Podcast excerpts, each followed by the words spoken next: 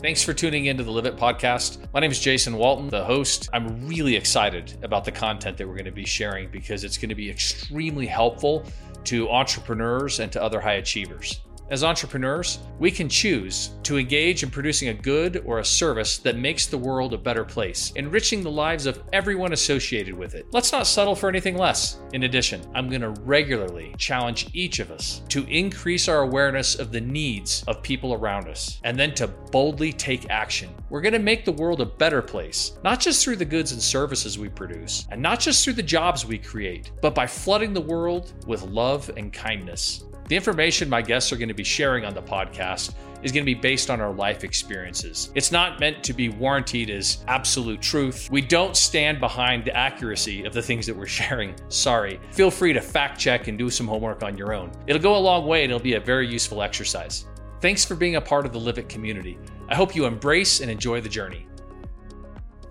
Our guest this week on the Live It podcast is digital marketing media expert Ted Roxbury. Ted is formerly the CEO of Clearlink, where he worked for 13 years and eventually was instrumental in growing it to, I believe, over 2,000 employees. And uh, Ted, you've you've told me that you kind of described yourself as a as an expert in in digital media. I'm curious, like, what's how would you define digital media, and how's that different than digital marketing or digital content? Yeah, thanks, Jason. So I tend to um, describe it either as digital media or internet media.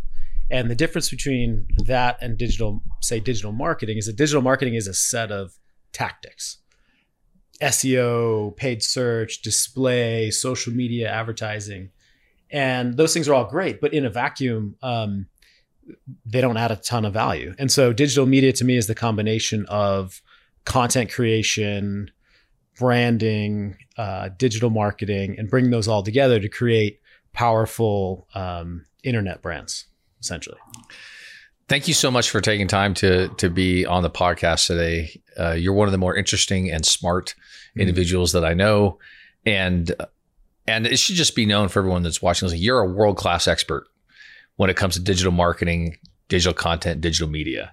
So, Ted, your path to becoming the CEO of a major media company is a little unorthodox. Uh, share with us how that happened. Yeah, it is. It is a little unorthodox, and um, if you go back a little bit in time, I'll make it brief. Uh, um, I left high school with the desire to be a mechanical engineer. I went to Northeastern University in Boston. I studied mechanical engineering for three years, and and then realized I had no desire to do mechanical engineering work. And so I dropped out of college. Um, I went down to Southern South America and did a semester with a program called NOLS, the National Outdoor Leadership School. Uh, it's a great program. If there's any college kids out there thinking about it, I'd highly recommend it. Uh, and I learned basic wilderness leadership skills um, in the middle of nowhere, Patagonia, and it was incredible. And uh, fell into mountain guiding. From there, I started um, climbing and skiing and taking people on adventures all around the world. And um, that led me to Alta, Utah, which is here and uh, up in the mountains here. And um, I ran out of money. I was a ski bum, had no money, and I needed a job. So what what do you do as a ski bum? You go to Craigslist and you look for a job. And so I was on Craigslist browsing, you know, the job section, and I found this company called Clearlink. And so I applied for the job, and uh, sure enough, they hired me the next day. And I started as a web developer, uh, got into SEO, and then you know worked my way through the company. I'm happy to talk more about that. Well, uh, so was that if you'd like? No, I do. Yeah. So was it new for you to do web developing and to do SEO, or did you have some background? Yeah, I started. I took a web development course like in in the end of high school. It was super new at the time, and um, built some websites with friends. And then in college, took some programming classes, and you know had the basic fundamentals of of um, HTML and CSS. And when they hired me to Clearlink, I thought I was pretty good at web development.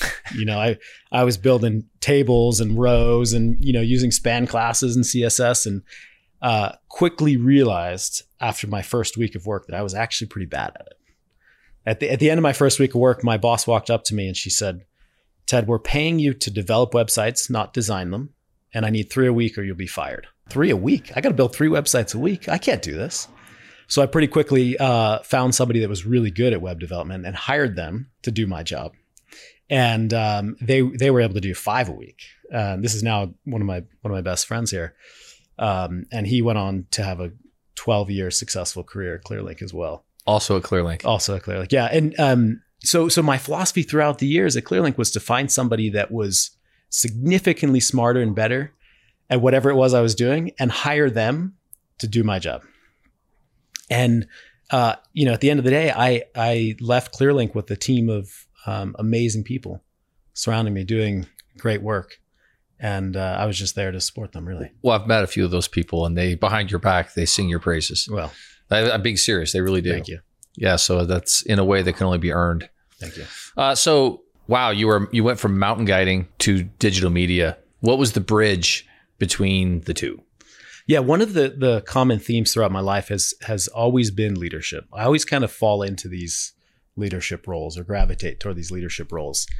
And um, mountain guiding is, is about leadership. It's about leading people in the mountains and keeping them safe. And you know, working at Clearlink uh, was about leading people and and keeping their jobs safe. Uh, there's one key difference though between leading people in the mountains and leading people in the office, and that is that most of the time your life's not on the line. And that was a tough lesson for me to learn. When you're in the mountains leading people, literally they have to do what you say or they can die. You know, if they don't tie their knot correctly, if they don't clip the rope in correctly, if they don't use their ice axe correctly, they're going to fall off that mountain and die. And when you're in the office, if you don't get the job done right, it's not life or death. It's just a game, you know? And so being able to transition from life or death leadership to business leadership was a hard one for me. I had to soften my tone. I had to change my approach. I had to, you know, uh, think about things a little bit differently in a way that would encourage people to do the right thing without demanding it. So if they're if they're ice climbing and you see they're doing something wrong, you're probably going to yell with some intensity. Not like that. No, no. exactly. But if you if you see someone writing some HTML code wrong, you're not going to go and go no. well, that's how I started it. Clearly, I started with that little intensity. intense? yeah, and uh, that didn't go over too well. Yeah. so pretty quickly learned that um, it's more about a, a collaborative approach to leadership in Yeah. the office than in the wilderness. It's just it's interesting that you bring that up. My wife and I recently returned from Africa where we hiked Mount Kilimanjaro and our guide was a fellow named Ben Stone. Ben was unbelievable. And he had complete control of all 60 people in our group. And uh, we all hung on every word that Ben said. And Ben and I talked about entrepreneurship, and I said, Ben, you would be an amazing entrepreneur. And mainly just because of the confidence that he exerted that made everyone follow him unquestioningly. Hmm. And I think that as entrepreneurs, we're constantly selling a vision and asking the people who we're working with to buy into that vision of one, thinking it's going to work, and then also wanting to give your best effort. I'm curious if some of the skills that you learned in mountain guiding uh, translated uh, to being the CEO of Clearlink, especially relating to confidence. Yeah, Yeah. that's a great question, Jason. I think um, the confidence side of things is really interesting because as a CEO, as a leader of a business, you you do need to be confident. You need to set your vision. You need to come in with um, authority and assertiveness. Uh, but also, I learned over the years that as the company grew and as the team grew, that I needed to dial back my confidence a little bit. you know, I when you're in the mountains, you need to be confident. When you're in business, you need to be also confident. But it's not, as I was saying earlier, it's not as as life or death, right? there's there are some uh, there's some wiggle room within the business landscape, and so um, as I built my team and as I continued to invest in the people around me, I realized that my um, unwavering confidence could be a little overwhelming sometimes. And so I, I started to approach it more from a perspective of maybe 90% confident instead of 100% confident, you know, coming to the team saying, well, I think, I think this could be the right idea. I'm 90% confident that, that this will work, or I'm, I'm, I'm pretty sure this is the right path for us right now. Um, leaving a little bit of room for the, for the other leaders on the team to have an opinion, to have, uh, you know, share their ideas, to share some of the direction um, that they have in their minds with the company as well. So It's interesting the way you worded that because I can relate with that from my career of of instances where you have a, an idea, but there's almost a skill sometimes where you want to bring it to your executive team. And let's just be honest, hope that you can help lead a discussion where they just leads back to your idea. Yeah. And so, but they discover it. I bring that up to say that a lot of times they add to those ideas Mhm. or the ideas morph and I realize, oh, I'm really glad I brought it to this executive team because they came with better ideas Exactly. and we came with a better solution. Exactly. And uh but there still is a skill involved, I think, with trying not to be too heavy and trying to get buy-in and, and, and a good collaborative culture. Yeah, it took me a long time to learn the skill of like planting the seed. like I used to, I used to come into the office and be like, "This is what we're going to do. I've got this new idea. We've got this strategy. We're going to go do this." And over the years, I I became a little bit more indirect, a little bit softer about that. You know, bump into someone in the hallway and say, "Hey, have you heard about this new competitor?" Oh no, and then they'll go and research it and come back and say, "Hey, I looked at this competitor. They're doing this one thing that I think is really interesting. We might want to try that." Like, yeah, let's go try that. Give that a try. But you know, my my approach previously would have been, "Hey, look at this thing. Let's go try that." Right? And so now this person comes to me, they have agency of it, they have ownership of it, and it's their idea. And it's totally different, right? And it's totally different. I mean, when people come up with an idea and they have agency and they develop it, there's a passion. They're they're so committed to it. They're so excited Yeah. for it. And uh, It's totally yeah, different than where you bull beat it into them. exactly. The more the I've I've learned over the years, the more that I can um, you know, provide an opportunity, open the door, you know, uh, show people the way and then let them go run with it, the better off it is. Yeah. So Ted, why you? I mean, if there's all these people at ClearLink, I think they had thousands and thousands of employees. Yep. Why did you become the CEO? Why wasn't it someone else? Well, honestly, I ask myself that question all the time. You know, I don't believe you. I think you know the answer. I had a very high level of imposter syndrome for a long time. Um, but to be to be direct to answer your question, I think there's a couple things. One, I live by this mentality of of trying to find and hire people that were smarter and better than me at whatever it was that we were looking uh, to do, whether it's web development, organic search, or paid search, or uh, you know content creation, etc. Um, my goal was always find somebody that made me feel dumb in the interview process, right? I want Yeah. I want those people to be on my team, and I look up to them. Um, and so so I stack the team with a bunch of really great people. I made a few bad hires along the way, and I've got some really good stories there. But um, uh, I stacked the deck with great people that uh, intimidated me, that made me feel uncomfortable because they were so smart. Uh, I think the second one is both my background in engineering and mountain guiding um, gives me a unique perspective to solve complex problems. And so I was able to come to the table and think about uh, how we might approach some of these challenges in our business a little differently than some of the other leaders. And I think that allowed me to set the business up for success. It allowed me to um, find ways to scale the business that others hadn't thought about. So I think those are probably the two the two biggest ones, if that makes sense. Yeah, no, it's great. But I want to drill in a little bit more on hiring. Yeah. So, anyone who wants to scale a business, one of the most difficult things is staffing. And I heard you say that you are always hiring people who made you feel dumb, but it's one thing to say you're going to do that. It's another thing to actually be able to do it. Yeah. So, what advice do you give on how to actually hire sharp people? Well, there's a couple things. Um, it's a it's a great question, and I know there's a lot of good literature out there about this. So um, I might be totally wrong, and feel free to to correct me uh, here as well. But I don't care what the literature says. I want to know how you did it. You did it. yeah, So, like, it's just a fact that you did that. How did you do it? So a couple things. One, it takes a lot of interviews.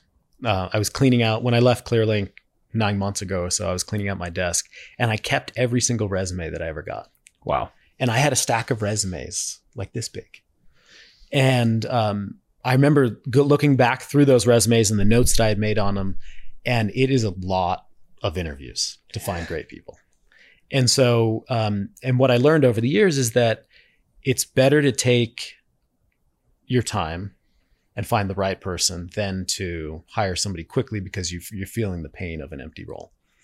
And so, lots of interviews and lots of time uh, was was important. The other one too I found is that the people that tend to do well, at least that did well with me, um, tend to have some type of competitive background. Whether it's uh, you know they were a former pro skier, uh, a former professional poker player. Um, I hired I hired one of those guys. Uh, uh, whether they played you know in, in the NCAA, um, you know we had some former uh, professional soccer players on the team. Um, I think folks that have that passion, that drive, that competitive edge, um, coupled with a high sense of or, or high degree of intelligence uh, seems to do really well. So um, those are probably two of the big ones. And then the last last one I'd say is uh, values alignment, right? Understanding what types of um, uh, people you need on the team and what seats you want them in and what values you look for in those people. I think diversity of thought in a team is really important, and um, trying to to to hire people that are different than the other people around you and around um, on the team is incredibly important. So what I heard you say is you tried to hire smart, competitive people who had a shared value system but had diverse ways of thinking. Yeah, there you go. Distilled it down perfectly. Yeah. well, I, no, I think it's beautiful. I still think it's hard to do. Yeah. So, and I'm guessing this is a different conversation, but I'm guessing to keep those people on the team when they're competitive requires you to be able to gamify things.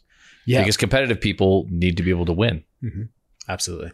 Yeah. And, and, you know, we were kind of fortunate uh, when we were building ClearLink. We were in a, a, several industries uh, that were growing and were were changing pretty rapidly, and we are in a a relatively new um, medium, being the internet.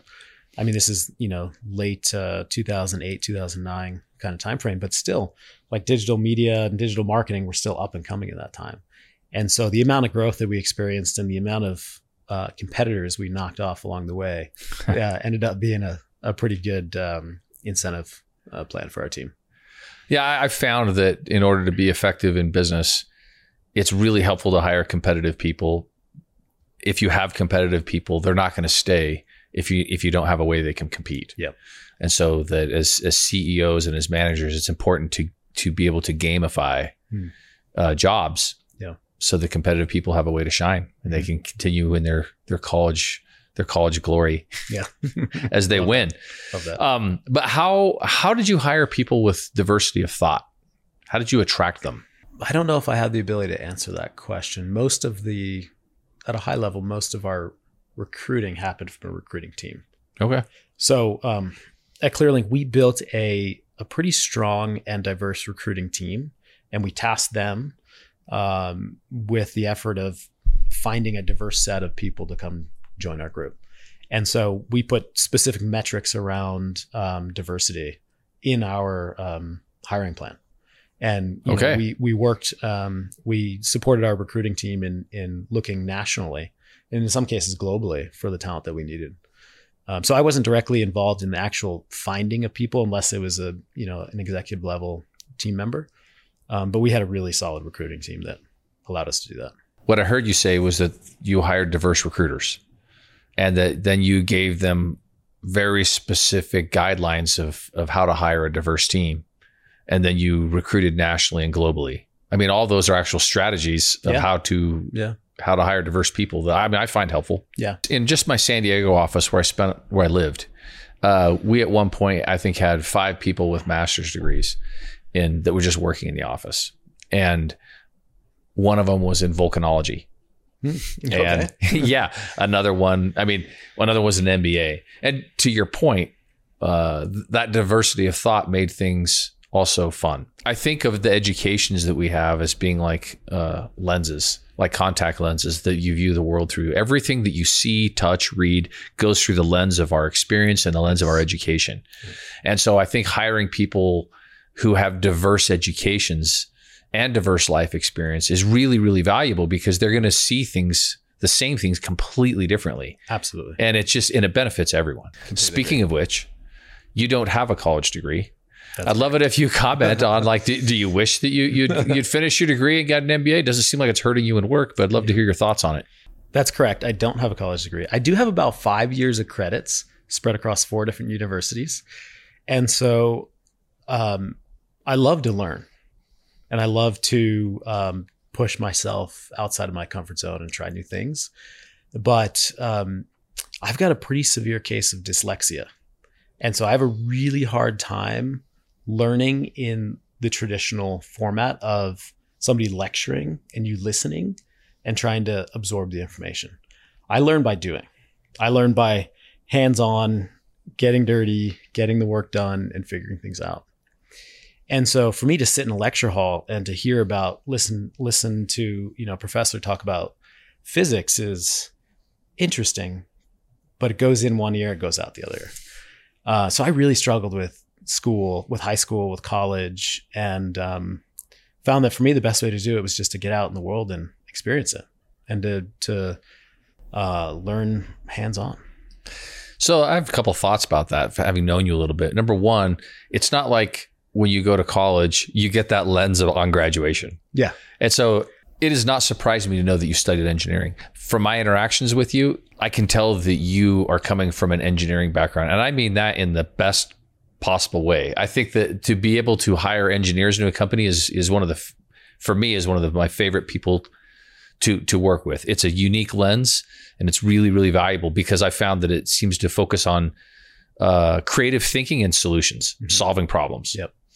And uh, so I think it's it's a little bit misleading to say you don't have a college education because you're clearly walking around wearing those lenses. Number two, you didn't get a degree in accounting like I did, and and I'm saying that like when I get together with partners or other people and say, hey, here's how our financial statements are going to work. And I'm talking to people who have degrees in finance or marketing and accounting. You understand financial statements and all things finance related better than almost everyone that I've worked with that has those kind of degrees. So how did you do that? Well, thank you. Um, trial and error. The the good thing about being at ClearLink is we had uh, a really good CFO and uh, he was very open to me experimenting with his p&l documents and his spreadsheets so i would build a i would build a model and i would you know hack it together and and look at it and say yeah this looks pretty good and i'd send it over to him and he'd be like well let me let me update that for you. And he'd you know move things around and create the you know more dynamic equations and in excel for me and uh, send it back and say hey what do you think of this? Like oh that's great. And then i would we'd go and look at another deal and i would you know append something else onto it. And it just all trial and error you know and and being supported by really smart people. But the point is you took the time to learn it figure it out. I took the time to learn and figure it out. And i've probably watched 100 videos on youtube about excel right and financial statements sure you know and so you know as i as i was growing up uh, in my career at clearlink i spent a lot of time on YouTube. I spent a lot of time on the internet reading, watching videos, taking notes, experimenting uh, in Excel spreadsheets. Maybe asking some of the experts uh, how they do what they do. And, and I, the reason I'm bringing up accounting is to say, hey, I think that you're awesome at accounting. I bring it up to just point out the fact that you taught yourself and continue to teach yourself the things that you need to mm-hmm. know. Yeah. That's all. That's right. And then a lot of people have degrees, walk away with a degree, but they actually don't know the functionality of of what it is they were learning. Yeah. Well, and we were talking about this a little bit before the before the show too. Like I wish that the educational system instilled more of a sense of curiosity yeah. in kids, right? Yeah. Like like I want them to come away from school like being curious about the world and wanting to learn more, not being like, oh yes, I, I got 100% of my science test, so I'm done with science now, right? Like yeah. there's so much great knowledge out in our world that I'd love to see people just continue to be curious and learn. I couldn't agree more. Couldn't agree more. And I think that it's also a mistake to think that I have my degree, so now I've learned it. That uh, I had, I was doing a career night with with someone once who was a a really good, very specialized patent attorney, mm. and these kids said, "What law school should I go to?" He said, "Get into the highest rated law school that you can possibly get into, because no matter what law school that you go to, when you graduate, you will be useless to me. You still won't know enough to actually work." He goes, so, so when you come work for me, I can put on the wall where you went to law school. He said, but if you're still with me in two, three, four, five years, it's going to be because as you do your work and I mark it up and explain to you, it's how quickly you can learn it then. Cause your, your learning's really going to begin once you start with my firm. Yeah. Yeah. And I think that so we true. all need to, to realize and that, that that is all of our reality, that education is an ongoing process that never ends. And the people who, who take it upon themselves to become experts in whatever they're doing by continuously searching out for education and better solutions and better ways of doing things. Those are the people who it usually goes, it works out pretty well for them. Agreed. Ted, what advice do you have for people who are preparing for a career in digital marketing, digital media? Yeah, I'd say if you're looking to get into digital media, the best thing you can do is go out and do it a little bit on your own before you get a job. It it it costs you ten dollars to register a domain name, you know, twenty bucks to get a website uh, set up and running, and uh, go write some content. You know, uh, buy some ads on Google, you know, uh, design a infographic, whatever it is you want to do, just go do it. You know, I, too many times I saw folks, young kids coming into ClearLink, interviewing for a marketing internship, and I'd ask them what they've done in marketing. They'd say nothing. That's why I'm here. Well, maybe if you had done some before you got here, you'd have a better chance of getting this internship. and so that's that's a little harsh, but um, but the reality is like, but like it's true. All of the tools are available. It's true though, right? I mean, you're saying And it's true. You're saying Yes. it was harsh, but it's also true, It right? true. If you, a- you do a little bit of harsh- prepare, do a little bit of homework. Yeah, Yeah, and it's really easy um, to find information about digital marketing online because the digital marketers have done a really good job marketing their content online. So if you want to if you want to learn about SEO, go read about SEO. If you want to learn about uh, you know content creation, go read about content creation. Go read about you know influencers online. There's so much content online about digital media, digital marketing, content marketing um, that I would highly recommend if you're interested in the category, the industry, start there. Study, research, learn a little bit, test it, do it yourself, and then uh, and then go from there. I couldn't agree more with the story you shared. Uh, the hypothetical where you're doing an interview and someone says, "Well, I'm just interested in uh, doing digital media, and I thought I could work here, the best place. I'm ready to roll up my sleeves and work hard." Okay, how did you prepare for the interview, and how did you prepare before today? Versus someone else who comes in and says, um, "I've never done digital media, but it looks interesting, and so here's how I've been preparing, and I've read this, and I've done this, and I've done this, and I've done this." Yeah, Be- because I mean, to, for me as a CEO, it's telling me that's how that person prepares and does stuff. The way you do anything is the way you do everything. Yep. So if that's how you prepared for your interview, then that's what you're going to do after you get hired. The first person is going to do the same thing: sit around and say, "Tell me what to do. Yep. Well, and- Spoon feed me." Yeah, and, and on top of that, I love it when people come in and they've got a list of questions a mile long. They're like, I read this article about SEO and these three things didn't make sense to me. Did they make sense to you? I love that because then we can sit and have a conversation and debate it, and I can share, you know, some of my knowledge, and they can question it, and we can go back and forth. And But I mean, that just goes back to the point that you made earlier that that that you like to hire people who love learning. yeah, absolutely. Yeah. I, I look for an intense sense of curiosity in the people that I that I hire. Yes. So recently, you were teaching me about a concept called the unthinkable third, which I found fascinating. So, would you care to enlighten us? Sure. Yeah. As I think back over my career, there's been a few, um, there's been a lot of losses, but a few of the losses that I've had along the way, a few of the challenges I've had along the way, tend to be tied to this uh, this thing called that, that I call the unthinkable third, and I think this comes from um, the film industry, where um, in a movie you have two like kind of outcomes that you're expecting, right? Either either this is going to happen or that's going to happen, and some of the best movies out there there's it it ends uh, in a way that you totally did not expect it, and and they call that the unthinkable third. And so when I when I've gone in to do So, these, would an example be like Luke Skywalker's fighting Darth Vader? You think is Luke going to win? Is Vader going to win? Oh, find out it's his father. yes, exactly. There's the unthinkable third. It's Yeah. that Okay. situation that you couldn't have imagined happening. And um, when I look back over my career, there's been a few times where I've I've lost deals, let's say with a new client, that were totally unexpected, and it was because my competitor came in with this unthinkable third, with this new possible, with this new approach, this new solution, this new angle that I hadn't thought of. I haven't even even vaguely thought of, and um, I love the idea of like trying to trying to take the entire equation and flip it on its head and and figure out a solution that nobody has ever even considered. And um, while those are hard to do, when you can pull them off, they're they're they're pretty exciting. So, what are some uh, skills or principles of effectiveness that uh, that you learned in your time as a, as an executive? That's a great question. So earlier we were talking about hiring uh, people and trying to find the right people to bring onto your team. Yeah. I think after that, one of the keys to success is uh, being able to develop, help your people develop and support them. Right. The idea is that the the philosophy that I've worked off of is I want to find really smart, curious, ambitious uh, people that have a lot of potential to grow. And uh, one of the hardest things is, is um, helping people unlock their potential, because it's it's one thing to to have a lot of potential. It's another thing to actually um, realize it and and to uh, to explore it. And so, I think in the office, finding ways to create really close relationships and really deep relationships with um, with the people on your team allows you to get to know them better and to, to understand where they their potential lies and what's holding them back. And the more I found, the more that I could do to um, identify uh, my team members' um, challenges or or um, uh, things that are holding them back, the better I could do at, at building them up and helping them unlock their potential, if you will. That's that's great advice, and I think it's the funnest part of a career. That our mission statement is to improve the quality of life, you know, for our team members and our community.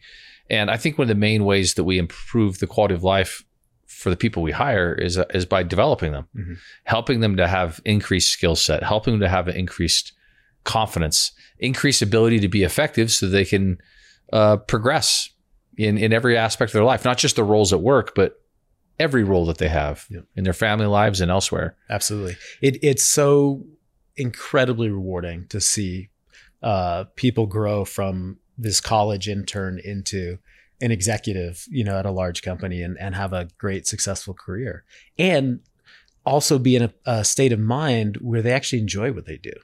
You know, I, too often I see uh, executives that are, that are running around um, like like a chicken with their head cut off where it's just it's so stressful and it's so uh, demanding and draining they're not even enjoying things.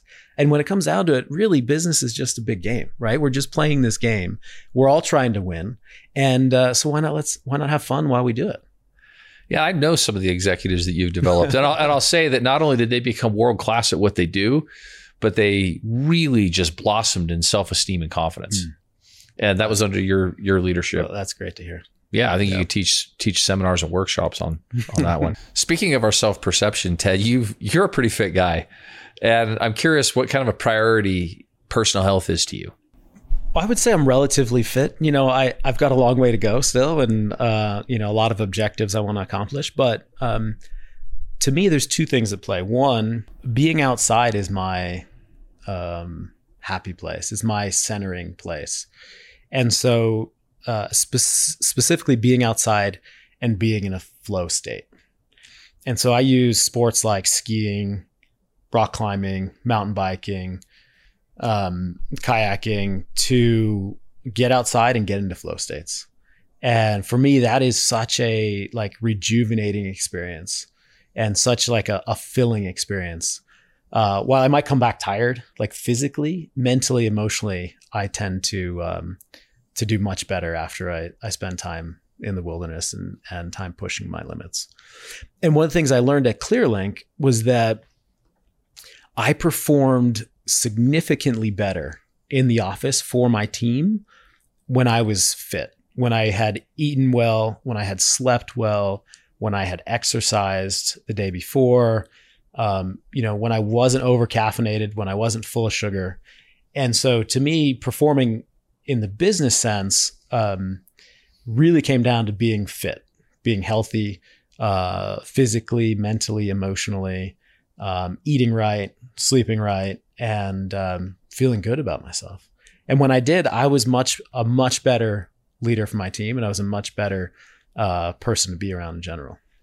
So yeah, to me, fitness is super important, and it comes down to five things. It's it's you know your physical fitness, your your strength, your endurance, um, your flexibility. It comes down to your sleep, how often you sleep, how well you sleep. It comes down to the food that you eat and the diet that you have. It comes down to the the supplements and uh, you know the exogenous molecules that you ingest, and um, one other that I'm blanking on. Oh, I combined two of the fitness ones, but um, but yeah, it's about um, it's all it's also about being mentally resilient and having that uh, mental capacity to to deal with challenges. And so those five things together to me make a, a fit, healthy, and happy human being.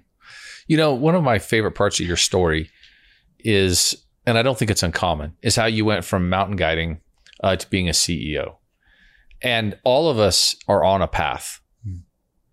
And I really believe that the way you do anything is the way you do everything. Mm. When you were mountain guiding, you were on the path to be the CEO of Clearlink. You may not have known that was your path, but you were on that path. Yeah.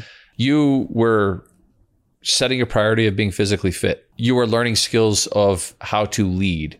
You were gaining in self esteem and learning how to command confidence and respect of others mm. and coming up with new and creative solutions. Once you became that person who prioritized learning, you would have done this, whether it was Clearlink or somewhere else, you still would have become the CEO. Mm. Even if it wasn't in digital media or digital marketing. I really believe that. Well, thank you for that. Yeah. I appreciate that. That's, uh, that's an interesting perspective and not the way I've historically looked at it. do, what do I you think? agree. I mean, yeah, yeah, absolutely. I think every, every step we take in this life. Everything we learn, every person we get to know, every relationship we build uh, is is taking us further down that path. And oftentimes we don't know where that path is leading or what it's you know what it's going to result in. But yeah, absolutely. So you would say you didn't go to digital media and you went into trucking.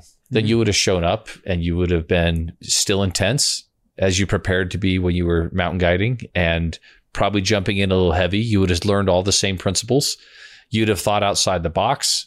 Uh, you'd have learned how to develop people. You would have just learned things that other people weren't willing to learn. Put in time people other people were not willing to put in, and you'd have become the head of the trucking company. Hmm. I mean, I just I just think that that you became the person the career followed. Yeah, yeah, I love that. And if you had told me, you know, 15 years ago that I was going to be the CEO of a digital media company, I would have laughed at you.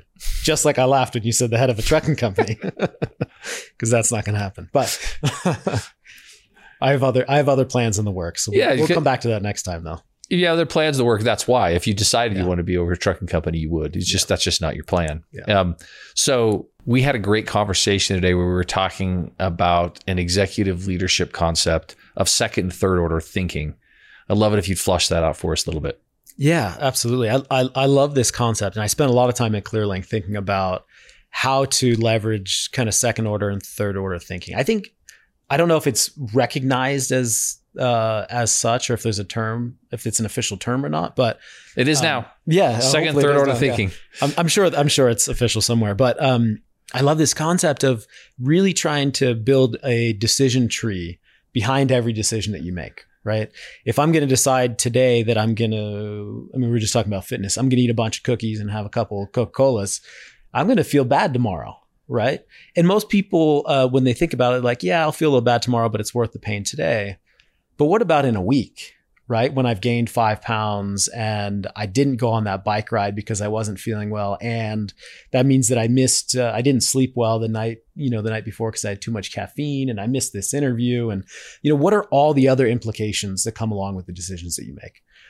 And I think a really good leader has the ability to think not only to the second order of consequences, but to the third and beyond and understand uh, truly how the decisions they make impact um, themselves and those around them long term. The organizations, and, yes. the culture, uh, what impact it's going to have on the customers. Yeah. And I think that this line of thinking is particularly relative when we talk about scaling a business. Mm, yeah. So as you're as you're putting together job descriptions and how you advance, uh, that that that can change when you're uh, a ten million dollar company and then you're a hundred million dollar company and you're a three hundred million dollar company. Right? Absolutely, absolutely. And so it, that that requires some good second, third order uh, thinking in order to make that seamless and productive. It does, and and oftentimes you get it wrong. But what it does is it is it makes you slow down a little bit and think about what you're actually doing and and the potential implications of the decisions that you're making. It's really like chess. It is like chess. You're trying to think two, three, five, seven, twelve moves ahead. Yeah. And really understand where where it's all going to play out. And and uh, the times that I got most tripped up were those unthinkable thirds that we were talking about earlier. The idea that that I didn't think about this even as a possibility. Uh, but most of the time, when things went wrong, there was some type of um, element in my decision making framework that indicated that was a possibility. And when you have those uh, possibilities already mapped out, the failure is way less intense. It's way less um, scary. It's way less um, impactful to your your psyche if it was already known, if it was a known possibility, and you accepted it. You've already shared a couple examples of this already, but one of my favorite things to ask executives is if you can share one or two stories that, that our favorite teacher taught you. And our favorite teacher is failure. Mm. That is a good question. I love that question. I, I feel like I've I've built my career on the on failures. I mean, there have been so many uh, along the way. uh, there's a couple that there's a couple um, lessons that come to mind, and one of them I think I mentioned mentioned a little bit earlier is that really this this business that we're building, whatever it is, is just a game. Like like we're in this game and we're all playing it together, and we're trying to create value for consumers, or we're trying to create value for our employees, and you know at the end of the day, we're we're trying to level up our society, but really. Um, if you take it too seriously, it's not any fun. Both yourself, your business, your career, like it's important to to enjoy the ride. It's important to to spend time with your family and with your kids and and uh, be present in this life because it's so easy to get wrapped up in the game of of work and business uh, and and lose sight of what's really important and that is the relationships we have, the love in our heart, the people that we care about. I think the process is the destination, Yeah. and we forget that. Well, Ted, thanks for taking time and joining us. Uh, you're someone who I have a, a lot of respect for, and uh, I'm really, really honored to be able to count you as one of my friends. Well, thank you, Jason. I I am really honored to be here, and this uh, experience with the lights and the cameras, all of this stuff is very uncomfortable for me. Yeah, me too. And, uh, yeah, I, I'm not comfortable in front of Yeah. the camera, so thank you for giving me the opportunity to be a little bit uncomfortable Absolutely. and to uh, to be here with you. It's an honor.